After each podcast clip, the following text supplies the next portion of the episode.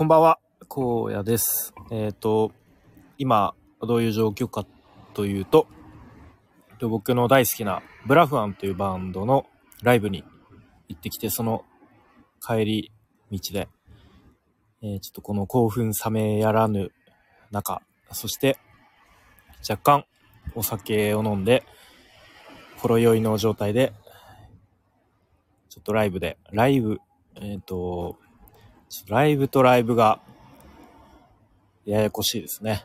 えっと、このスタイフのライブで、なんとなく、話してみようかな、みたいな感じで話してます。多分そのうち消します。はい、ということで。あ、あれなんですよね。ちょうど微妙なタイミングで、というのも、多分今、家帰るとですね、ちょうど多分、あの、バタバタしてるタイミングなので、多分子供たちがお風呂入ったり出たりみたいな。一応僕が今日ライブ行くっていう、ライブ行って、まあ、ご飯も食べて帰ってくることになっているので、うん。なので意外と早く帰ってきてしまうと、お前も帰ってきたのかと。そして今、ちょっと、タイミング悪いぞということになりそうなので、えーまあそういう事情もあり、なんとなくこのスタイフで話してみようかなみたいな感じで話しています。で、ちょっと外で話してるので、車の音とか、ちょっとガヤガヤしてしまうと思いますが、まあそんなのも関係なしに話していきたいと思います。はい。で、でですね、まあブラフマン説明を一応しておきたいと思いますが、まあそんなに一般的には認知度は低いのかなと思いますが、まあ知ってる人は知ってる。まあ当たり前っちゃ当たり前なんですけれども、うん。で、一応、まあ、前世紀というほどでもないですが、まあ90年代後半、まあ98年、99年ぐらいですかね。が一番多分ブラフマンが、うーんと、まあ、売れたというか、認知度が一般的に上がったタイミングなのかなと。うんというのもやっぱその時代って、まあ僕も後からは、後から知ったことではあるんですけど、なんですかね。いわゆるバンドブームみたいな。で、それ、まあ、バンドブームの、まあ、ちょっとこう片隅でみたいな感じなんですかね。と、まあ、いわゆるパンクバンドの枠組みに入るんですかね。ブラフマンも。うんやっぱ一番人気、人気というか、認知度が高いのは、やっぱハイスタ、ハイスタンダードかなと。で、そのハイスタが、97年、98年、99はやってないのかなまあ、2000年あたりに、そのハイスター主催のエアジャムっていう、まあ、音楽フェスですね。まあ、今では結構、もう音楽フェスなんて全国各地でやってますが、なんかどうやら当時は結構画期的というか、なかなか、うん、そういう、いわゆる音楽フェスっていうのが日本にまだ馴染みのない頃に、そのハイスタンダードがエアジャムという、こう自分たちでフェスを企画して、で、自分たちのこう仲間のバンドを集めてフェスをやるみたいな、うん、そういうフェスをやってた時代ですね。で、そこに、まあ、ブラフマンも、まあ、全部かな？うん、多分97、98、2000年、多分全部参加したのかな？ちょっと記憶が怪しいですが、まあ、とにかくそのエアジャムに参加してたバンドの一つということもあり、まあ、いわゆるこう、エアジャム世代みたいなくくりで、くくられるバンドの一つなのかなという認識ですね。うん、で、まあ、結成というかデビューが95年ぐらいなのかなという僕の認識ですが、まあ、そこから一度も、えー活動休止とか解散とかもなく、ずっと今までやってきてる。なので、ちょうど来年2025年で、3、ん ?30 周年、になるんですかね。まあ、それぐらいの、うん。もう、おじさんですよね。年齢的には。そんなおじさんバンド、4人組、うん。ずっとデビューからメンバーチェンジとかも、え活動休止も解散もなく、ずっと今までやってきたバンドがブラフマンですね。うん。で、まあそんなブラフマン、な、なんで僕がこんなに大好きかというと、そもそものきっかけが、と、確か高校時代ですかね。うん。まあなんか以前のスタイフでも話したか話してないか、話したような気もしますが、結構その高校時代に一気になんか僕の音楽熱が、何ですかね、一気に、あの、ば、爆発したというか、うん、本当に日本の音楽もから洋楽まで問わず、なんかいろんな音楽をとにかくど、貪欲にというか、貪るように聴いてたのが僕の高校生時代なんですが、その時に、うん、結構その日本のちょっとこうアンダーグラウンドな、えー、そういうオリコンチャートとかには出てこないような、まあブラフマンみたいなパンクバンドも結構自分からこう積極的に聞いてたんですね。うん。で、うーん、当時は結構友達で一人すごいそういうパンクバンドとか、ちょっとこうアンダーグラウンドな音楽シーンに詳しいやつがいて、まあそいつから教えてもらったのがきっかけかな。うん。まあこんな、こんなバンドもいるよみたいな。めっちゃかっこいいから聞いてみな、みたいな感じで、まあ、当時はあれですね、えー、MD の、MD ウォークマンとかの、うん、時代だったので、そう、MD を貸してもらって、まあ、MD 貸してもらったのか、その CD、CD を、えー、MD に落としたのかちょっと、わからないですが、まあ、そんな感じでブラフマン、あ、こんなバンドもいるんだと。で、ちょっとこう、うん、当時の多分第一印象、第一というか、うん、パッと聞いた印象は、ちょっとこう、暗い感じなのかなという印象だった気がしますね。うんまあ、その時聞いたのが多分、フォーロン・ホープっていうアルバムですね。うん。で、まあ、僕が、その高校生の時に、行ってた、まあ、行きつけの美容、美容院なのか、床屋さんなのか、まあ、美容院かな。うん。の、まあ、担当の、えー、女性の方がいて、まあ、いつもその方に切ってもらってたんですが、その女性の担当の美容師の方が結構そういう、うん、音楽とか好きで詳しくて、で、結構そういうパンクバンドとかも詳しくて、で、あ、ブラフマン、かっこいいよね、みたいな。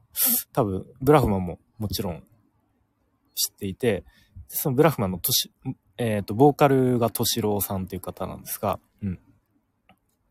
なんかどうやらその美容師、担当の僕の高校時代に髪切ってもらってた美容師さんも、あ当時ライブとかも行ってたみたいですね。うん。なんか、あ、敏郎と写真撮ったことあるよ、みたいな感じで、あ、そうなんすかみたいな、感じで結構その、ブラフマンについての。まあ、ブラフマン以外にも、結構ね、邦楽洋楽問わず、その美容師さんに、こういうバンドもかっこいいよみたいな。例えば、日本だと、えー、マットカプセルマーケッツっていう、うん、結構当時は多分、なんですかね。あの、いわゆるミクスチャーっていうんですかね。うん。結構海外でも、あの、知られていたような、まあそんなバンドを教えてくれたり、あとは洋楽のパンクだと、ランシドとかね、今でも大好きなんですけど、とか教えてもらったり、えー、まあそんな、僕が高校時代に、えー、髪、いつも切ってたもら、切ってもらってた美容師さんを思い出しますね。うん。まあそんな、そんなですね。そんなブラフマンを今日ライブ見に行ってきました。うん、で、初めてブラフマンライブ行ったのが、多分大学入ってから2000、2004年とか5年とかかな。で、うん。結構今でもそんなに鮮明には覚えてないものの、なんとなく覚えてるのが、初めていわゆるライブハウス。多分当時はゼップ東京かな今はもうないんですよね。あの、お台場の観覧車の真下にあったゼップ東京で初めてブラフマンを見に行って、で、そういわゆるパンクバンドの中でも結構激しいハードコアなライブを一人で見に行った気がしますね。うん。で、そう、そこで初めてその、ブラフマンのライブを生で体感して、もうとにかく、あのー、来、なんですか、こう、開演時間になると、パッと電気が消えるんですよね。で、それで SE が流れて。あ、リーさん、こんばんは。挨拶だけありがとうございます。そうですよね。ちょうどなんか、あのー、夕飯の時間とかね、バタバタしてる時間に、挨拶だけでもありがとうございます。そう。で、僕は大学の時に初めてブラフマンのライブに行って、あのー、息子さんのお風呂の対応、そういう時間帯ですよね。はい。お疲れ様ですって感じですね。はい。挨拶だけでもありがとうございます。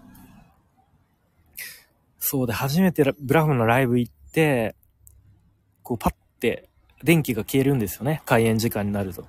で、その SE っていうんですかね。その、ライブ前の音楽というか、あれなんだっけな、ブラグ、ブルーガリアミーヨだったかな？毎回流れるんですね。それが流れた瞬間に、もうブワーっと後ろからもうめっちゃ押されて、うわうわうわみたいな。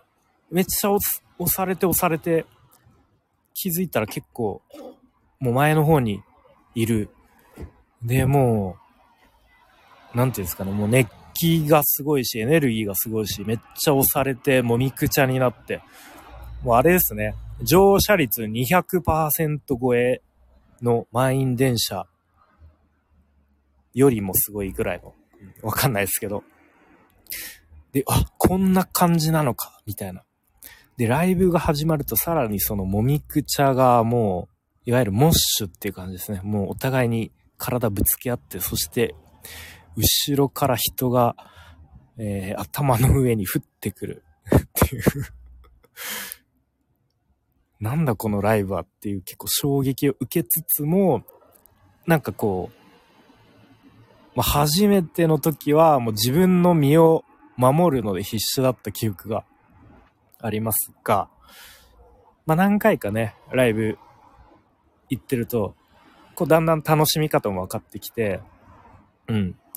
で、気づいたらちょっと自分もこう、体をね、ぶつけ、ぶつけるというか、ぶつかり合うというか、まあ同じかな。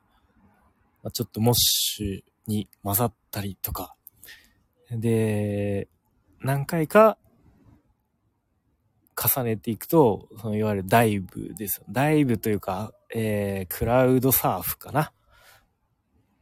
うん。まあ最初はその人を支える側だったのが気づいたら自分が人の上に、えー、転がっていくっていうそういう体験もしましたね。まあ、そんな感じ、ほんとブラフマンのライブは数えきれないぐらい行ってますね。大学時代、そして社会人になってからも、うん、行けるときは、もう全然一人でもタイミング見て行ったりしてましたね。うん。もう何回ぐらい行ったかなまあ20回は軽く超えてるような気がしますね。うん。まあ、そんな大好きだったブラフマンが、まあもちろんコロナ禍になってからというもの、そういうもうライブハウスでライブを見ること自体がもう、えー、なんだろう、もうライブハウスが悪者みたいな、あの、ライブハウスから、えー、コロナウイルスが発生してるぐらいの扱いになっちゃいましたよね、当時は。うん、なのでもう、そこからしばらく、行く機会がもうパタッとなくなってしまい、うん。で、去年のですね、年末に、えー、大阪であったフェス、あれはなんだっけな、FM802 主催の、えー、ラ、ラジオクレイジーレディオクレイジー？かな？そこで、うん。ほんと久しぶりに生でブラフマンを見たっていうことが去年の年末にありましたね。まあでも生で見るって言っても、そのフェスなので、で、まあさらに、うん、まあ、ちょっとね、他のバンドとかも見たいっていう都合もあったので、めちゃめちゃ後ろの方で、と、こう、遠目で見たので、うん。まあでもそれはね、去年の年末あたりの配信で話してると思うんですけど、いや、それでもね、圧巻だったんですよね。久しぶりに見たブラフマン。で、距離がめちゃめちゃ遠かったにもかかわらず、いやー、相変わらず圧巻だなっていう感想だったんですよ。うん、で、そこからの今日、そのコロナ禍を経て、初めての、こう、いわゆるライブハウスでのブラフマンを久しぶりに見た。その、今帰りっていう状況ですね。はい。そうそうで、ライブハウスって言ってまあいろいろ規模があるんですけど、今日見た、えー、名古屋クラブクワトロ。うん。まあ初めて行ったんですけど、まあ狭いパッと見て、あ、結構狭いなっていう印象。どんぐらいかな？多分1000人は全然入らない。600人、700人ぐらいのキャパですかね。うん。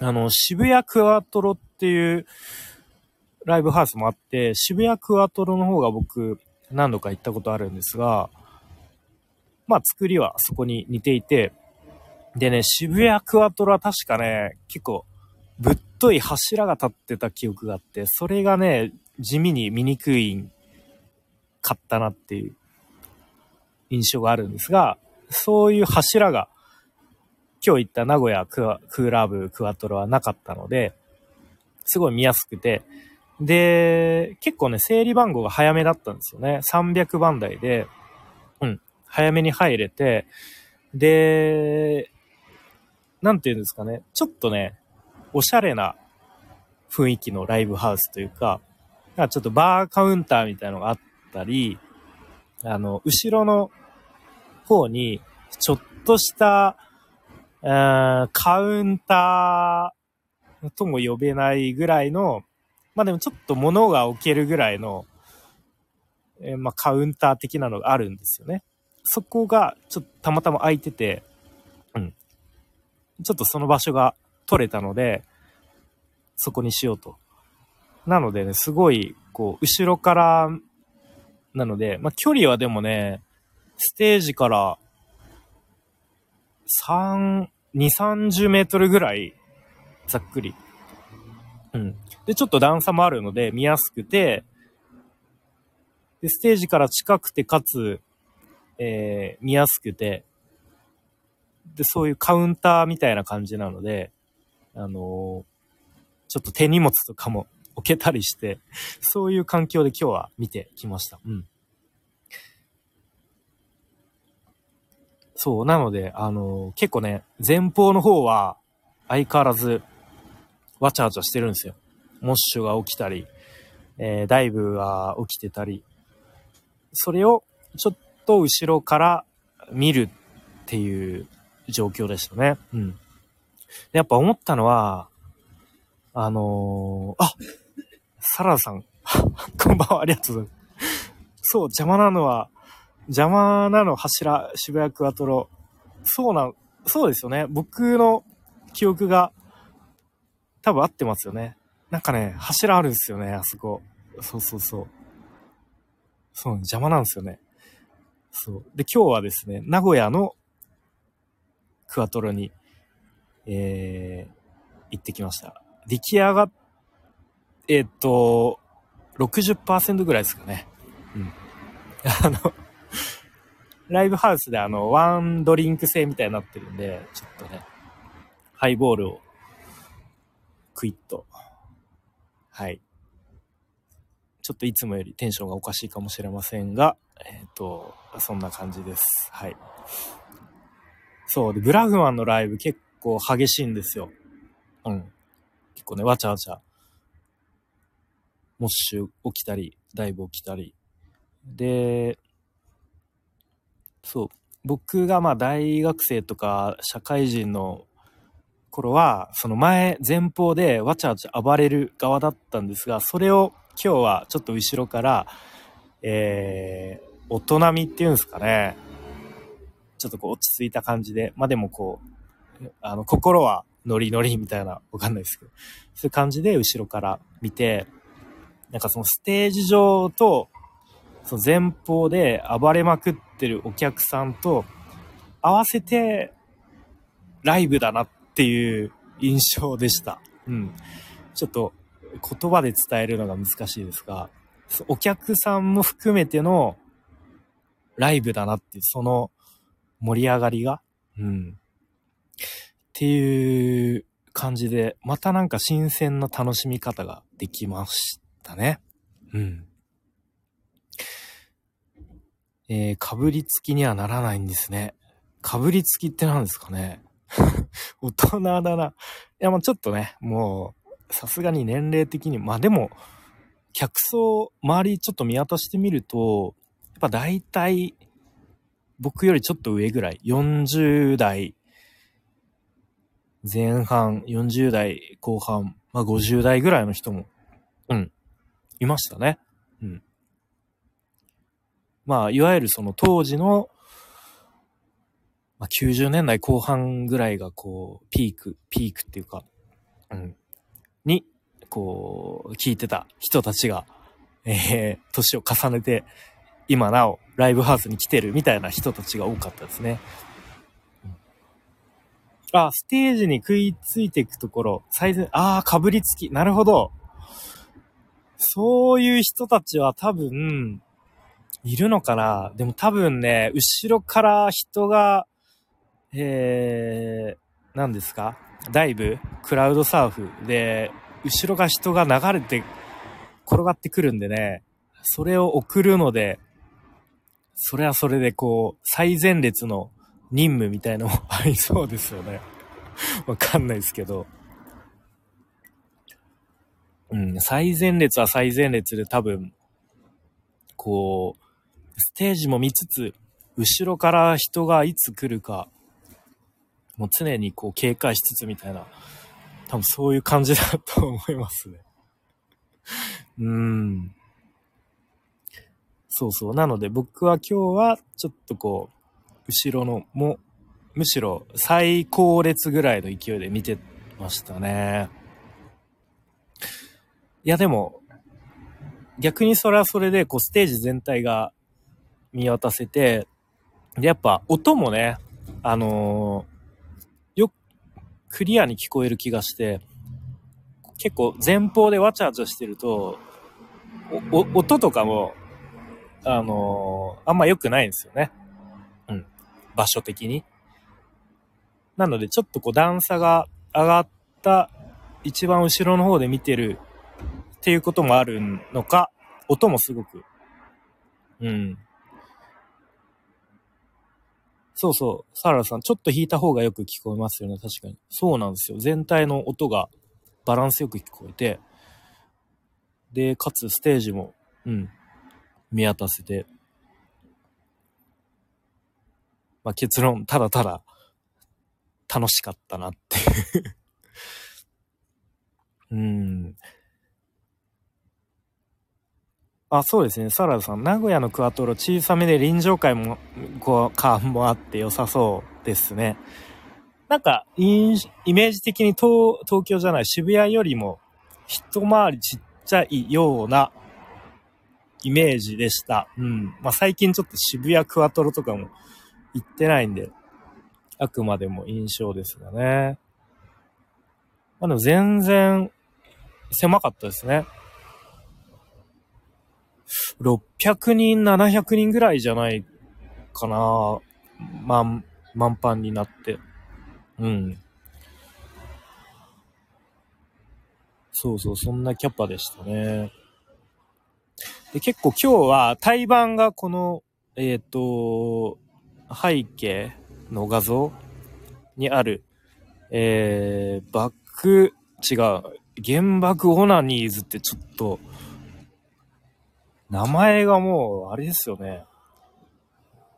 ちょっと言いづらいような バンド名ですが、あ多分この、原爆さんの、えー、対バンとして呼ばれた側ですね、ブラフマン。うん。なので、この、何ですかね、結構、あのー、パンクバンド色が強かった瀬戸りだったような気がします。うん。全体的に。そうそう。結構古い曲とかもやってくれたり、その曲のあるじゃないですか、メッセージ性みたいな。そういうのも、ちょっとこう、パンクロック色が、ちょっと裏テーマかな、みたいな えー、そういう感じのセットリストでしたね。えー、そう、サラさん。P ですね。ちょっとね、あのー、ちょっと言葉にしづらいバンド名ですね。うん。まあ、パンクスといえばパンクスっていう感じです。そう、なんですけれども、なんですけれどもというか、まあそのボーカルの敏郎っていう方が、まあ僕はあえて、あの、親しみを込めてというか、えー、敏郎と呼び捨てに普段もしてるんですが、その敏郎はね、あの、まああんまり MC とかないんですよ。ひたすら曲、もうひたすら演奏して、うん。っていうスタイルで、もう怒涛のようにバーっと曲やって、で、ある曲の前に、ちょこっとだけ今日は話を、まあ MC と呼べるほどの、あれじゃないですけれども、ちょっとだけ喋って、こんなこと言ってましたね。えー、パンクとか、パンクじゃないとか、えー、そういうのが、まあ前は、こう、俺たちの、まあ価値観みたいな、えー、そういうのがあったけど、えっと、まあ元旦に、元日に、でっかい地震があって、で、日本中各地で震災が起きていると。うん。で、まあそんな中、えー、パンクとか、パンクじゃないとか、そんなの関係なしに、善人とか悪人とか、そんなのも関係なしに、もうみんな一緒にこの歌を歌ったらいいんじゃないかと思いますと。っていう、えー、ちょっとした、なんですかね、MC を挟んで、えー、満月の夕べという曲を演奏してましたね。うん。で、この満月の夕べっていうのが、まあもともとブラフマンの曲ではなくて、と、えー、っと、今、ど忘れしてますがもともとね、原曲があるんですよね。そう。で、それを、まあその敏郎が、あのー、も、もともと、阪神淡路大震災の時にその原曲が、えっ、ー、と、それがきっかけになって歌われて、まあそこからこう歌い継がれているっていう位置づけの曲なんですよね、きっと。うん。なので、えー、3.11の後も、敏郎はずっと、こう、個人で弾き語りでも歌ってたし、バンドとしても、ブラフマンとしても歌ってきたし、で、まあ今日はね、まあその MC で言ってた、まあ元日の、うん、でっかい地震もあって、で、また日本中、まあどこでこう震災が起こるかわからないっていうそんな時に、まあもうそのパンクロックとかパンクじゃないとか関係なしに、えー、善人だとか悪人だとか、もう関係なしに、もうみんなでこの歌を歌えばいいんじゃねえのっていう まあそんなことを言ってましたね。うん。なので、うん、なんか僕は、何ですかね。まあもちろんそのブラフマンが好き、トシロが好きっていうのは大前提にありますが、まあ改めてね、その曲を生で聴いて、そのトシロの表情とかね、もうがっつり見えるわけですよ。ステージ上の。まあ、近いからね。うん、なんかこう、グッとくるものがありましたね。うん。そうそう。で、さらにこう、まあ、以前の、あの、スタイフの僕の配信でも話したような気がしますが、その、敏郎はもう3.11の後から、あのー、もう個人的に、その被災地の支援とか、実際に被災地にギター一本持ってって、えー、弾き弾き語りしに行ったりとか、そういう風に行動してる人なので、あのー、ただ口だけじゃないなと、うん。そういう風に行動してる人だからこそ、えー、説得力があるなっていう風に思いますね。うん。やっぱり、まあ、人間はあの、口ではいろいろと言えるけど、それ以上にやっぱ行動で何やってるかっていうのが大事かなっていう。うん、まあ僕自身もそういうふうに、えー、まあこのスタイフではね、口では何とでも言えますが、その行動で実際にどういう行動してるんだっていうのを、うん、示していきたいなっていうふうに思わされましたね。うん。えー、サラダさん、推しアーティストの話はいくらでも話せます。いやー、まさに、あのー、何時間でも、もう夜が明けるまで話せますがそうそう、やっぱね、こうラ、ライブっていいですよね。こう生の、まあ、単純にこう音楽を楽しむ、でっかい音を聞ける、迫力のある音を聞けるっていうことも、もちろん楽しいんですけど、やっぱそれ以外にこう、うん、臨場感とか、その日、その瞬、瞬間にしかない、なんていうんですかね。そう、その生の、その空気感みたいな。それこそそのボーカルの、えー、表情とかね。ギターのベースのドラムのこう表情とか動きとか、ちょっとした動きとか、なんかそういうのを味わうのがまたライブの醍醐味かなというふうに思いました。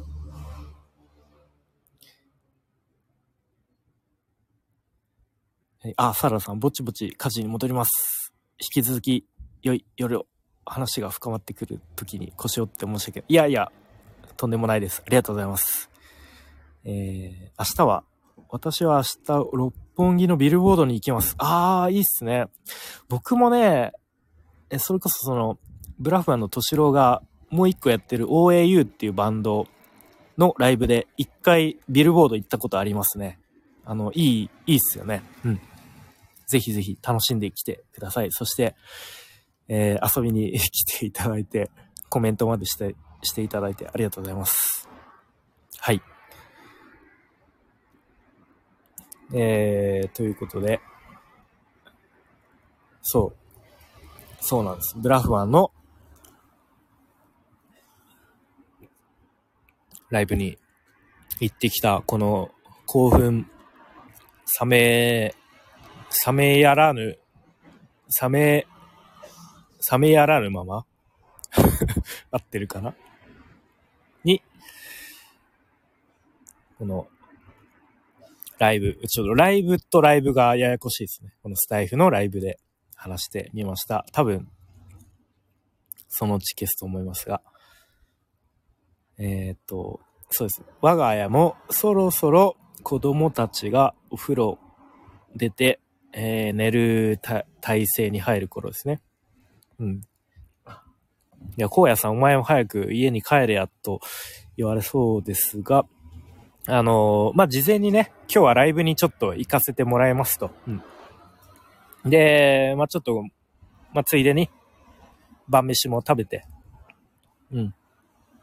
で、ちょっと帰りも遅くなりますという、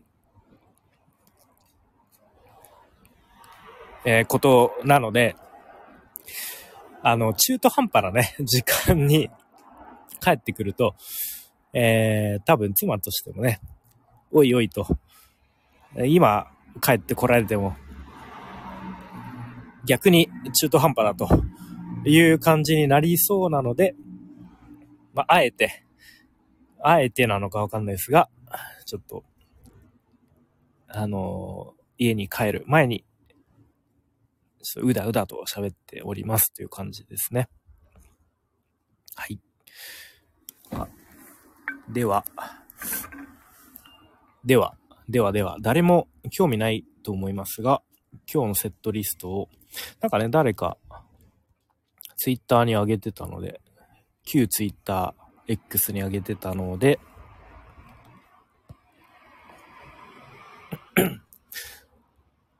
さっきね、さっき見てみたんですよ。はい。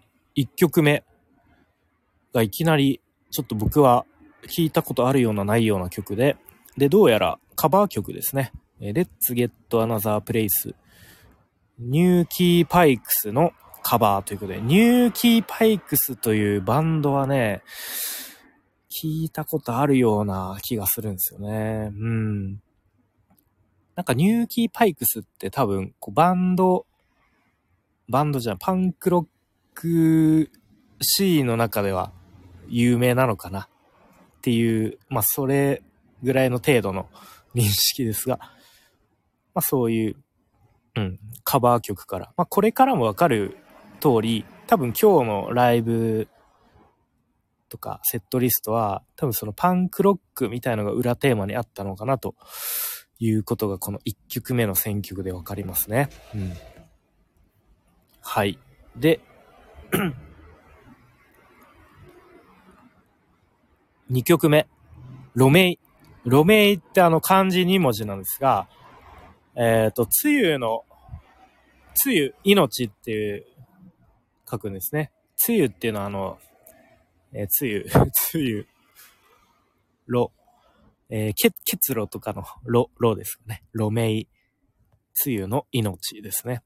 で、この曲は多分あれですね。まあ、去年1年間、うん、いろいろと、あのー、まあ、ミュージシャンのね、悲しいニュースが多かったと思うので、比較的。まあ、それもあっての、この曲だったのかなと。うん。まあ、梅雨の命っていうメッセージですね。はい。で、3曲目が、えー、サイの河原。これは、それこそ3.11の直後に作られた曲だったかと思いますが、うん。まあ、これも結構こう、まあ、命とか、そういうことがテーマになっているのかなとうん、いう曲ですね。まあ、こっから一気にこう、エンジンがもうトップギアに上がったっていう まそういう感じですね。結構、まあブラフマンの中では、えー、序盤に演奏される定番みたいな曲ですね。このサイの河原。うん、で、4曲目がライド。ライドはあの、4文字熟語で、不は雷道っていうのがあると思うんですけど、それの、えー、え、後の方の2文字を取った雷道ですね。まあ、これは結構僕自身も突き刺さった曲ですね。うん、改めて。というのも、あの、不は雷道っていう4文字熟語、えー、ちょっと調べてもらえばわかると思うんですが、ちょっと僕も、いまいち記憶があやふやですが、確か、こう、その他を、その他大勢の一人みたいな、あんまり、えっ、ー、と、良い、ポジティブな意味ではなくて、むしろネガティブな意味で使われるのが不和雷道だと思うんですが、うん。まあ、その一部をとって雷道っていう曲は、まあ、歌詞の一部で、えー、と、いつ、いつまで紛れてんだ？いつ ちょっと、ちょっと待ってくださいね。いつまで紛れてんだ？てめえのケツだ。はい、はいっていう歌詞があるんですが、まあ、ど、どういうことを多分言いたいのかというと、まあ、いつまでそのその他大勢の中で紛れて、えー、くすぶってんだと、あてめえのケツだ。自分自身のケツだと。自分自身のケツは自分自身で叩けと。まあ、そういうメッセージなのかと。で、まさに僕自身に当てはめると、えー、まあ去年ね、転職活動をして、こう新卒から、えー、まあ、約13年間勤めてきた、まあ、いわゆる大企業に分類される会社ですね。そこで、本当に数多くの社員がいるわけですよ。数多くの同期と呼ばれる、えー、社員がいて、えー、まあ、その、その他大勢の中で僕はきっとくすぶってたのでしょう。そこで、まあ、いろいろとね、もやもやしてたり、えー、不満を抱いてたりしてたんでしょう。きっと。うん。それを、いやもうお前自身の人生だろと。てめえのケツだ。てめえで、えー、ケツを蹴り上げろと。まあそういうメッセージと僕は受け取って、まあ今日はね、このライドという曲を聞いて改めて、うん、まあ、そうだよなと思いましたね。なので、えー、まあ一旦、今僕は、こう、転職先が決まって、次の会社に行くまでの、ちょっとした、あの、空白じゃないですけど、そういう期間にいますが、うん。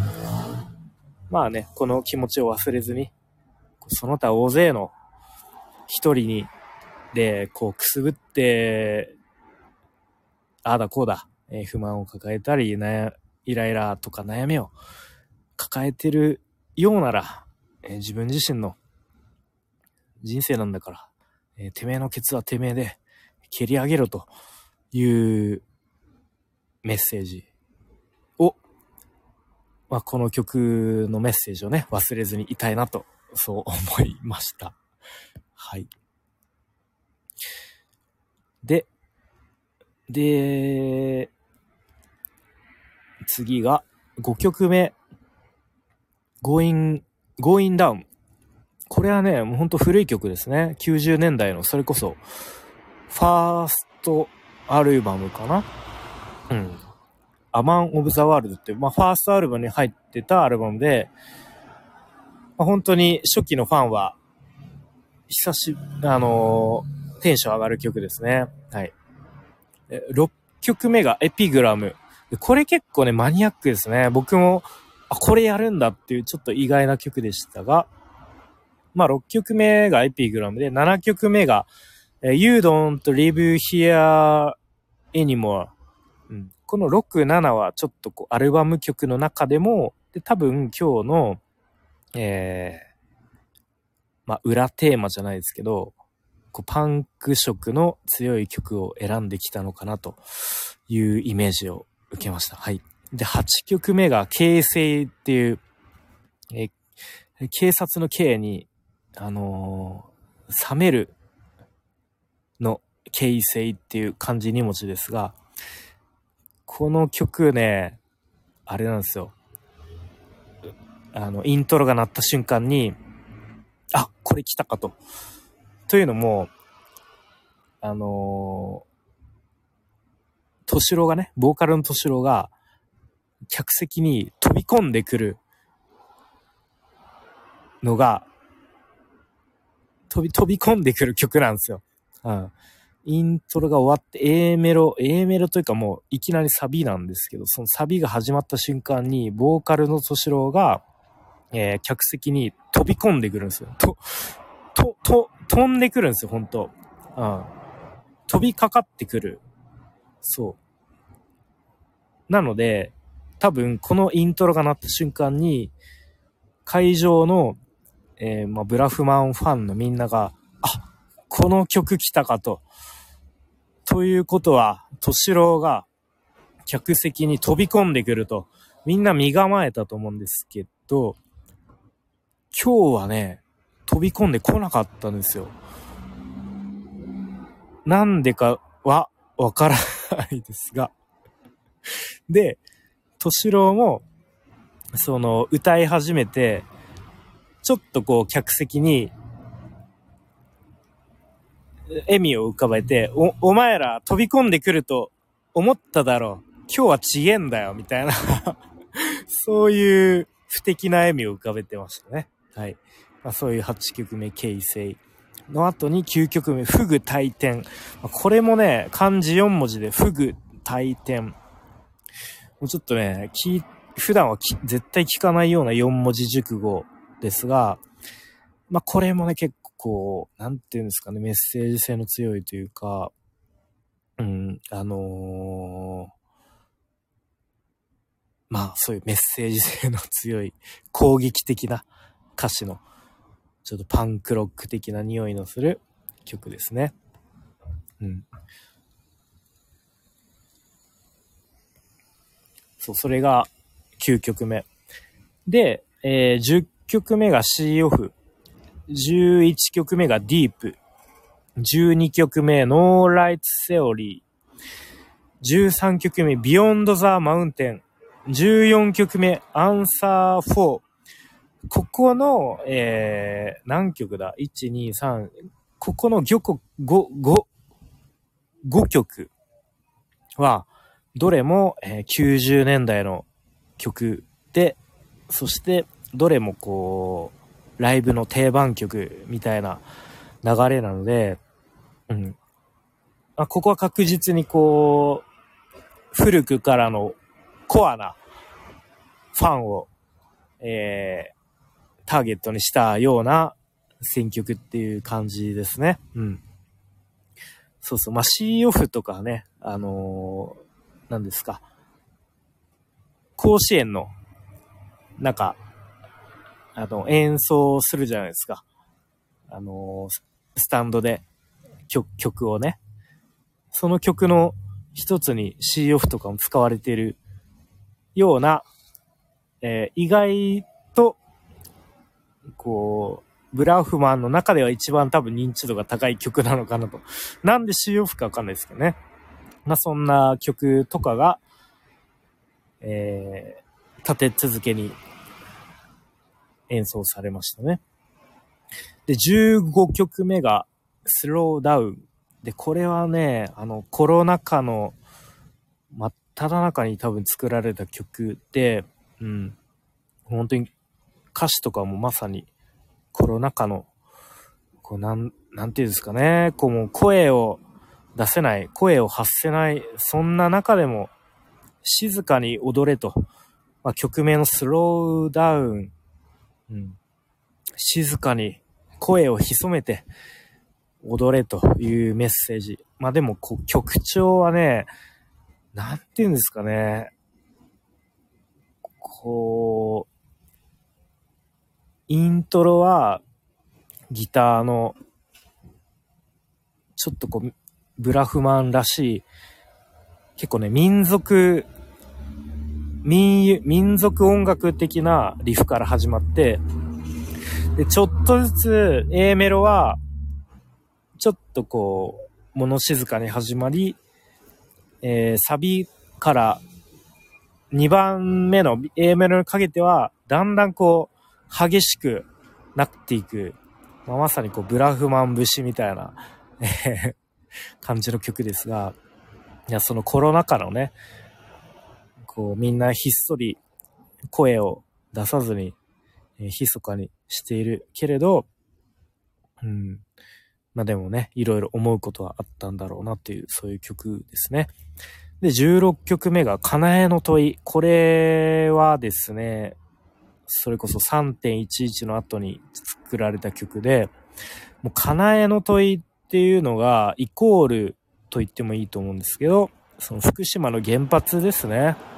うん、それを、えっ、ー、と、まあ、この、かなえの問いっていう曲名に、えー、象徴したというか、表したっていう曲ですね。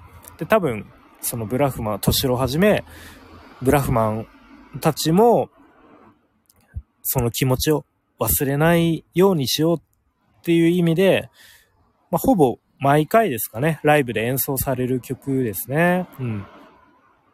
で、今回ね、僕、これを聞いて、すごい、新しい、うーん、と、捉え方というか、印象を受けました。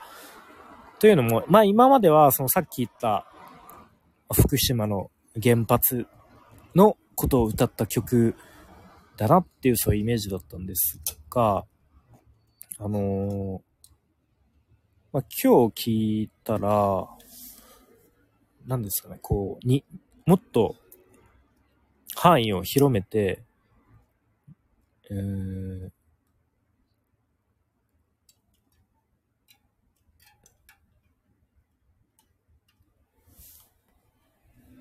なんですかね、それこそ、こう、に、日本全体というか、あの、そいわゆるその、なんていうんですかね、に、日本の中のその、こう、いわゆる大企業とか、でっかい権力を持っている人たち、でっかい権力を持っているえー、組織に向けた、ちょっとしたこう、えー、メッセージソングみたいなものにも聞こえましたね。うん。そう。まあ、やっぱそういう風に、こう、ちょっと時間が経つと曲に対しての捉え方も変わってくるなという印象ですね。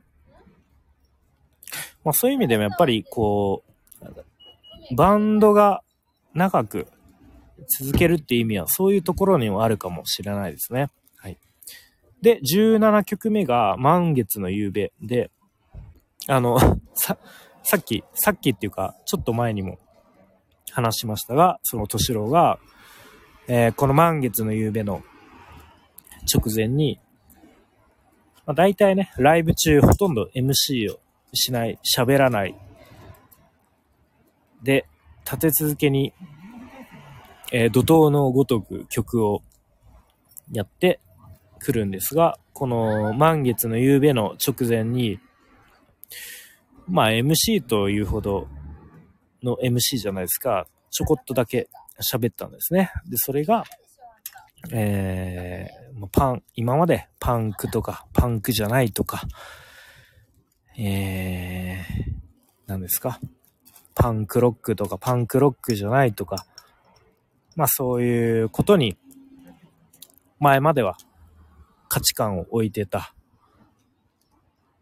ん？だけど、まあ今年の元日に、でっかい地震が起きて、で、そして、まあ日本全国ね、えー、震災がどこでも起きるような、今、まあそのパンクとか、パンクじゃないとか、善人とか悪人とか、そんなの、もうどうでもよく、もう誰もがみんな一緒にこの歌を歌えばいいんじゃねえかなって思うみたいな MC 後にこの曲が演奏されましたね。満月の夕べ。はい。まあ、これもすごく僕、個人的には、グッとくるものがありました。はい。で、まあ、ここで終わるかと思いきや、一番最後ね、と、演奏された曲が、ちょっと僕はね、何度か聞いたことがあったものの、えー、っと、ちょっと、あ、この曲聞いたことあるけど、誰かのカバーなんだろうな、でも曲名はわからないやっていう曲が演奏されて、で、まあ、さっきね、X を検索してたら、どうやら曲名が、えー、日本は絶対死にません。かっこ、えー、ガーゼカバーと書いてありますね。そのガーゼってバンドのカバー曲っていうことですね。このガーゼっていうバンドも、え、ちょっと僕は詳しく知らないんですが、おそらくその日本のパンクバンドの中のすごい重要なバンドなんだろうなっていう、まあそういう認識ではありますが、はい。その曲を最後にやって、うん。まあ改めてそういう、ま、今日は一貫してきっと裏テーマみたいなものは、えー、ま、パンクロック、パン、パンクスみたいな、こうちょっとメッセージ性の強い曲をセットリストにして、で、一番最後の曲に、この、まあ、日本は絶対死にませんっていう曲名だと思いますが、まあ、みんないろいろあるけど、頑張っていこうぜみたいな、まあなんかそういうめな、めちゃめちゃざっくりしてますが、そういうメッセージなんだとな、なんだとな なんだと捉えました。うん。まあいろいろありますがね。えー、まあお互いに助け合って、そして、まあ、この日本という国はいろいろ起こりますが、決して死なないとみんなでこう助け合ってね、頑張っていこうじゃないかと、そういうメッセージの曲なのかなというふうに捉えました。はい。えー、ということで、今日は 18?18 曲ですかね。意外とやったんです。時間的には、多分ちょうど1時間弱。うん。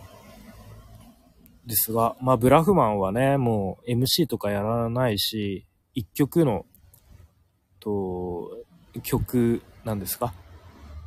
曲の時間も少ないんで、まあ、意外とこんな18曲もやってたんだなっていう印象ですね。はい。あ、リーさん戻ってきました。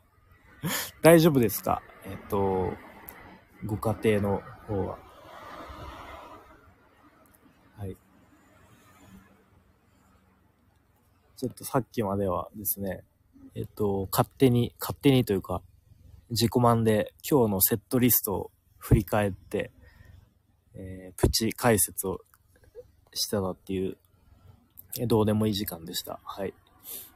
えー、リーさん、今、食器拭きしてます。あ、お疲れ様です。僕もよくやりますね。うん。食器拭きね。そう、食器洗いとかもね、たまにするんですけど、嫌いなんですよね、僕は。なので、食洗機ね、欲しいんですけどね。まあ、なかなかスペースの関係とかあり、難しいんですが、はい。えー、あ、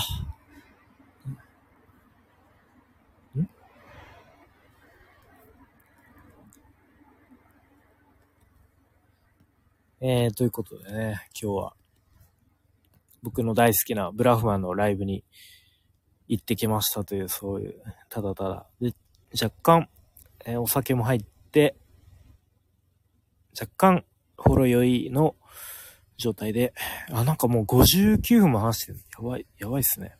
ちょっと充電も少なくなってきたので、この辺で終わりたいと思いますが、えー、っと、お湯さん、はじめましてですかね。楽しいライブの熱量が伝わりましたということで、えー、リーさんお疲れ様でしたということで、と、こんな、えー、自己満の話が、を聞けていただいて嬉しいです。はい、ありがとうございました。ということで、ちょっと充電がね、10%を切ってきたので、この辺で終わりたいと思いますが、ちょっとそそのうち、あのー、そのうち消したいと思いますので、聞いていただいて、聞、聞、聞いていただいてありがとうございました。では、僕も自宅に帰りたいと思います。ではでは、良い日曜日の夜をお過ごしください。お疲れ様です。おやすみなさい。バイバーイ。